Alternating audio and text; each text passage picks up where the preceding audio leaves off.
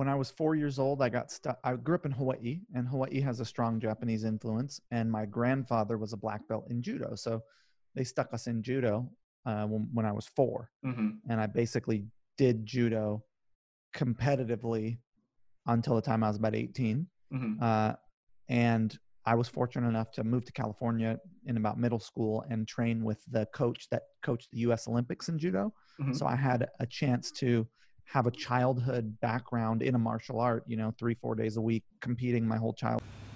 This episode of the Smart Athlete Podcast is brought to you by Solprey.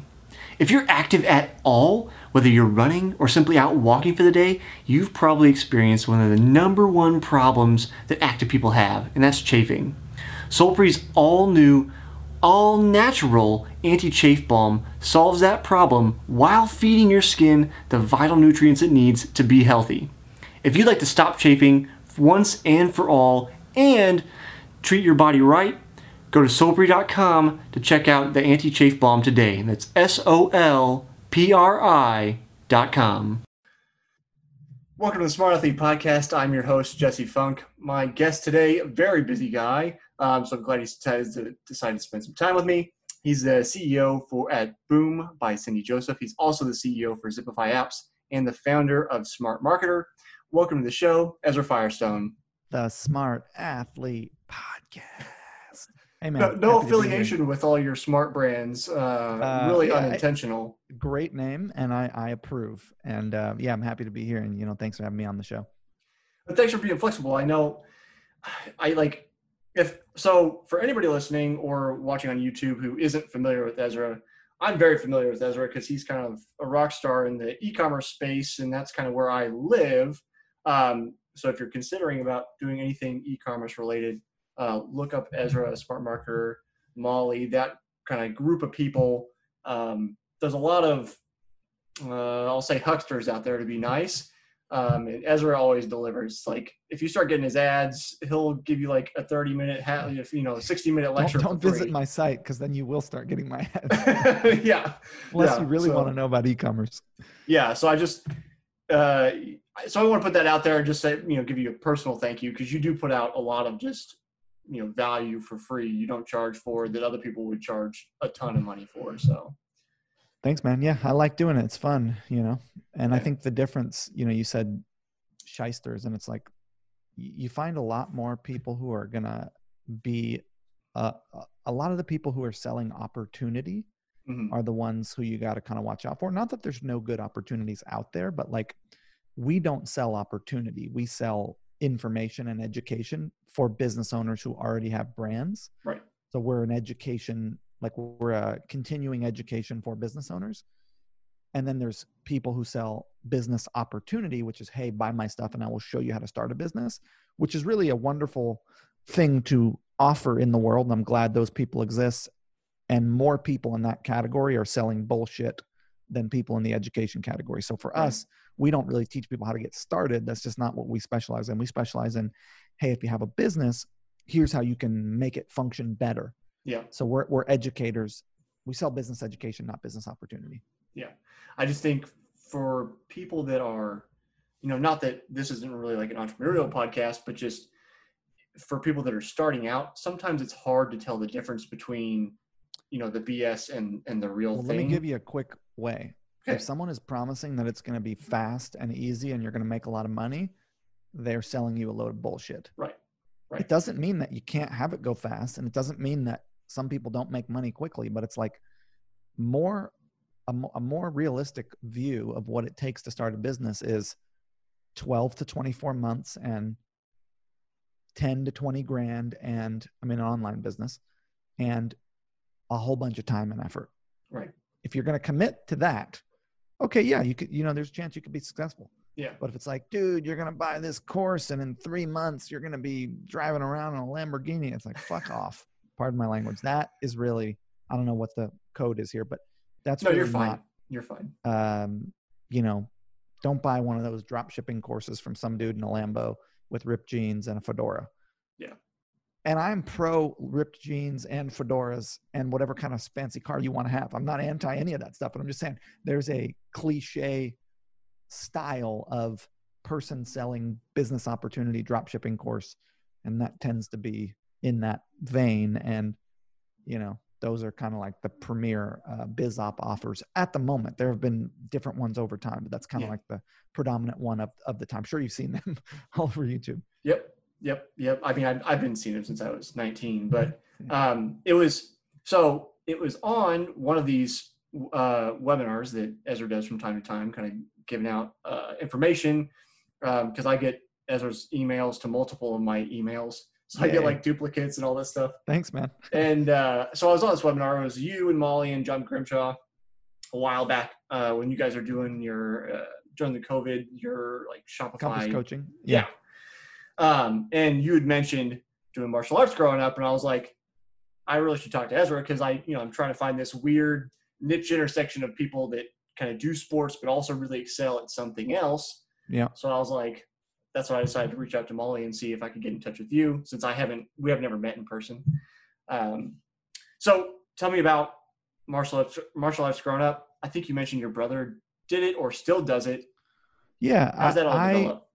Um, when I was four years old, I got stuck. I grew up in Hawaii, and Hawaii has a strong Japanese influence. And my grandfather was a black belt in judo. So they stuck us in judo uh, when, when I was four. Mm-hmm. And I basically did judo competitively until the time I was about eighteen. Mm-hmm. uh, and I was fortunate enough to move to California in about middle school and train with the coach that coached the U S Olympics in judo. Mm-hmm. So I had a chance to have a childhood background in a martial art, you know, three, four days a week competing my whole childhood. And then right around that age of where you're really kind of open to the ability to, you, you really have like the, uh, this ability to learn in those, you know, late middle, early middle school to early to late high school years where you can just absorb things. Mm-hmm. To train at a very, very high level in a competitive martial art. And I did all kinds of stuff. I played basketball and I was on the wrestling team and I, you know, I did all kinds of sports, but judo was, and jujitsu and all kinds of stuff, boxing, but judo was really my love and what I was the best at of everything I, I did. And, mm-hmm. um, it was great. It was really a wonderful, uh, you know, thing to have. And I feel like there's been several things in my life, judo being one of them, poker being another, some other for, um, art forms where I've learned the skill set of mastery, where I've truly mastered that path. I mean, look, you never master something really, right? There's, right. It just keeps getting deeper. But if you look at like where the average person who has engaged with the art form and then where, you know, somebody who has devoted a lifetime to it, you know, twenty years of study and mm-hmm. really deep study, that skill set of mastery is the skill set that I think you need to acquire as a human being, which is the willingness to put your attention in one area consistently over time, even when you come up against roadblocks, even when it's, when it's not easy. Um, and that skill set of mastery, I think, has served me in every area of my life, my relationship, my business, like this willingness to show up and keep at it and keep a positive attitude. Mm-hmm. And document what I learned and use that as, you know, to inform the learning process going forward. And like mm-hmm. that study that you learn in athletics, I think is, uh, has been hugely beneficial to me, you know? Yeah. Uh, and I wish every kid had that, had the privilege of having that experience. You know, and I, I, I think I knew this. I think I heard you mention um, playing poker previously, but I'd forgotten about it. It seems like when you were playing, you, you did you play live professionally for a while? Yeah, yeah, I played on the underground scene yeah. in New York City. Yeah. Um, in did a you notice? Capacity. Did you notice like any kind of correlation with martial arts and poker? It seems like there. I feel like there's some kind of connection there. Well, I mean, there's this um, necessity to relax in intensity. Mm-hmm. In order to be good at athletics, in my opinion. Like if you seize up, you you're going to be, you're screwed. Right. You have to be able to stay calm in the chaos and be able to, you know, be deliberate and respond to your instinct. And you need that in poker too. You know, when you're in the middle of a super intense, poker's a little better because you have time. Mm-hmm. That you got a couple minutes before you, like you can read what's going on. But you, there's no pressure to, res- like in athletics, there's there's no time. You have to right. be fully present and you must respond now. You know, poker, you have a little bit of space, but you still have that sort of like, hey, some shit is going down and I got to make a move. Mm-hmm. And it's got to be informed by what's happening. And I need to trust my read in this situation. Uh, you start second guessing your read and that's the end of it, man. Yeah. Well, I mean, think about, think about sparring, and it's, I, I, I, I have a hard time saying it's entirely muscle memory. And I guess it is in a sense, but it almost seems like, you know, you're talking about uh, relaxing in that high pressure situation. It's almost like when you, you kind of reach a point where you're thinking, but you no longer have an internal dialogue. You're simply motion. You know what I mean? Like in the middle of a, in the middle of a bout, it's like you're making conscious decisions to, you know, step this way. I did karate, so I was more stand up than judo, but, um, you know, you're making a decision. I'm going to move this way or move that way, or I need to, you know, shoot through this particular gap or whatever it is. And it's not like you're not Ezra inside your head saying, okay, Ezra, do this. It's just, it just is what you're doing. Yeah, for sure. I mean, uh, I, I have a Taekwondo background as well. So I've done some and boxing, right? So I've done mm-hmm. sparring with strikes and uh, yeah, it's intense.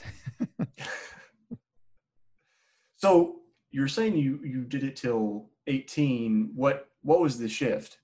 Uh, well, you know, I got interested in women and money, and uh, I had just, I was kind of burned out. I'd done it, you know, I, I mean, I competed internationally. I, I just, it was like my whole world for so long that I was just, yeah. I was, I was done, man. And, uh, and I wasn't, you know, you don't make any money doing judo, and I, I wasn't good enough to make the Olympic team. Mm-hmm. Um, so what was I going to do? You know, it's like right. I could keep going and just be a judo guy, but that didn't look like the most fun path. And so I quit judo and I moved to New York, um, to play poker for a living. And then, you know, that was now sixteen years ago. And then the rest of my life has unfolded. And in the last eight years or so, I've gotten back into jujitsu and, you know, martial arts and stuff, but, but not at the kind of like, my brother teaches the kids class in the town over here. Mm-hmm. Um, but not at the level that I was at, you know, you, I'll never, I don't know that I'll ever be back to that level of, I mean, who has the time to right. train like that? Right. Um, but, uh, but yeah, I mean, it was, it was great. And then, then it was time to move on, to move on from a life that was dedicated to athletics and have a life where I figured out how to, how to make money and how to support myself and you know, how to be a responsible adult. Yeah. Well, and thinking about time, this is something I, I think, especially with you, because, you know, since I exist in this kind of e-commerce space, it seems like you're everywhere, um, in a good way, but just, you know, you're all over the place. You, you know, several businesses. I, I think I heard you talking the other day. Um, I don't know if it was your uh, chat with Molly in an ad I'd seen or what it was about, you know, you'd sold several businesses before the businesses you're doing now. Um, and so the question really prescient for all of us, athlete or not, is, I mean, how do you get so much time to do anything given that you're doing so many things? I mean, I think it's an illusion, because you have to consider that I have been full-time working on my production cycles, my businesses, since I was twenty, mm-hmm. and I'm thirty-three. So I'm thirteen years deep. And I've only, I only ever do one thing at a time, but what I've focused on from the very, what I've understood from the very beginning is that I don't want to be, I don't want to be the bottleneck or the thing limiting the growth or possibility. And so I've focused on delegation and systems, mm-hmm. and like, you know, a solopreneur can grow a business to just about a million bucks, kind of doing it all yourself, doing the customer support, doing the supply chain, doing the advertising, doing everything. That's like the high end. You get like three or four people, you can have a business with three or four people and some contractors, you know, a contracted designer, a contracted developer, a contracted customer support person. You can grow a business to a couple million dollars. If you want to, I'm playing this game because I enjoy it. I, I enjoy making good products that serve the world, but I'm also trying to make money. And given that the goal is wealth creation, and I am a person who studies and analyzes people who came before me and reads books and like looks at, what am I trying to achieve? And then what are the models out there that exist? One of the things I came across early was like, hey, if if the goal is wealth creation, And the goal is to generate as much wealth as possible in a pleasurable way, and then use that wealth and that resource towards causes that I find noble.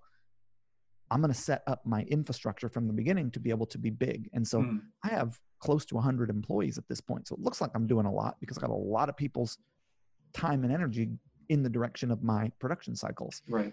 So, you know, it's incredible how much, how much one person besides yourself can do in an eight hour workday. Right. Mm. Now multiply that by eighty-five. And that's why you see me everywhere. I might right. do one video, but you know, you're going to see it all over, you know? Um, and I, I, I would recommend not sort of comparing wh- whatever your cycle is to where I'm at, because I'm thirteen years deep and I have right. now three businesses that are operating at scale. But I only ever started the second and third one after the first one was up and going, right? I think it takes like two to three years to really get something moving, really get it, like two to three years of consistent, solid, full-time, forty-hour work week attention in the direction of a business before you can step out of the role of C E O, mm-hmm. run everything, and kind of move on to create something new and still have that thing work. Um, and if you look at Smart Marketer, right? I don't, I now only have two businesses I'm responsible for, Boom right. and Zipify. Smart Marketer, I have a C E O, Molly. She's really running the day-to-day. I am still holding container and frame, and I'm on calls, and I'm like doing stuff, but not anywhere near as much as what I was doing before she was around, right? Mm-hmm. I'm not teaching the courses, writing the courses. I'm doing some blog posts here and there. I'm showing up to the team calls and giving direction and feedback, that kind of thing, you know? Um, so it, it's an illusion. It looks like I'm doing more than I am because I have so many people supporting my action. Mm-hmm.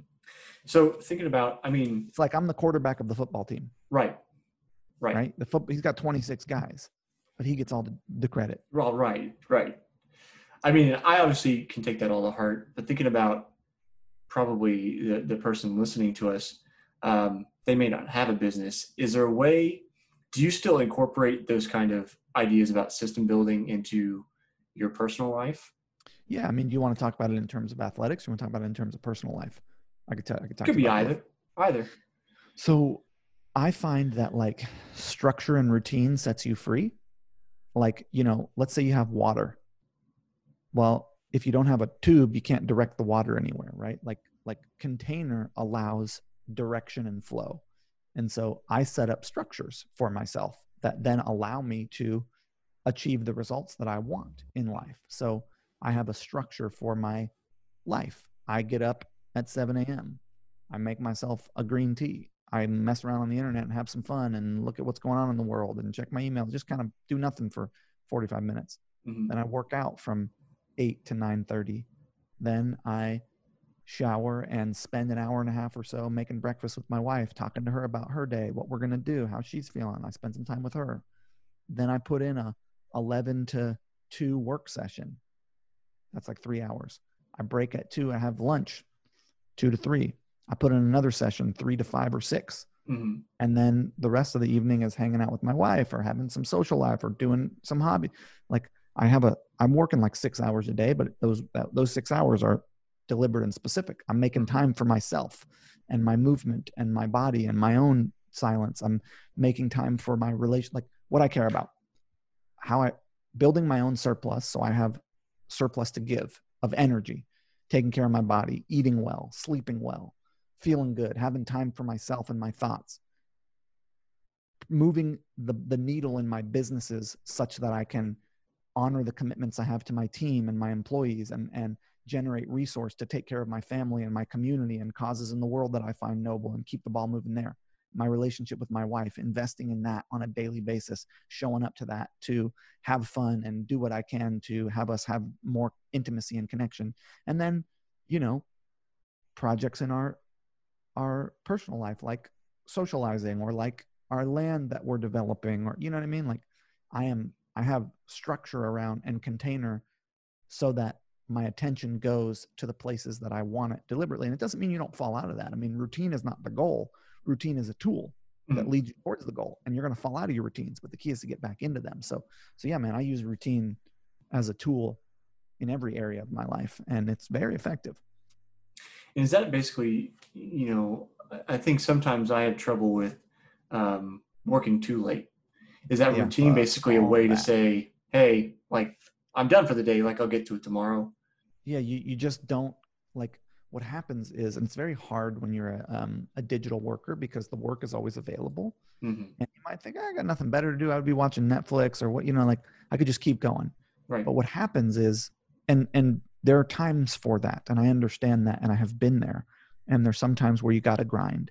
But if that becomes the backdrop of your life, you shoot yourself in the foot because you begin to like, basically every study shows that after an eight hour workday, your production, your, your, what you're like, your output just, just tanks, man.